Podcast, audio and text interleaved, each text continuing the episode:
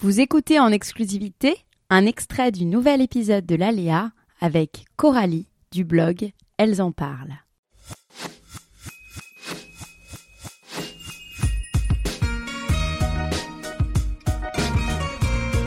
Si j'ai fait le tour de ce que je fais, je m'ennuie. Donc la déco et le retapage des meubles, etc. Très vite, c'est arrivé dans le sens où il fallait que j'apprenne quelque chose de nouveau. Et ok, ça je maîtrise pas. Ok, on fonce. Là, tu vois, on a, on a un atelier au fond du jardin qu'on va complètement retaper.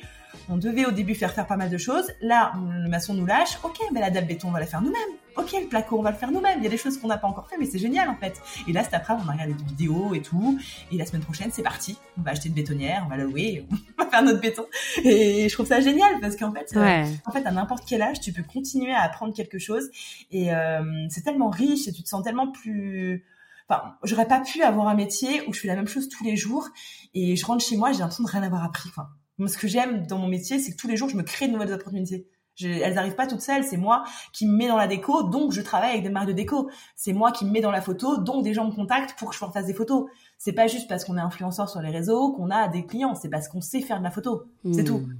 Parce que maintenant, même moi, Mathieu m'a énormément appris. Lui, il était de formation photographe. Moi, non, pas du tout. Mais j'ai énormément appris parce que je suis passionnée de photographie et que j'ai l'œil sans voir euh, ouais. force maintenant c'est bon j'en suis consciente donc du coup on ose en fait euh, sortir d'autres cordes à nos arcs parce que moi faire que de l'influence euh, j'ai des valeurs aujourd'hui qui font que ça me correspond plus Enfin, mmh.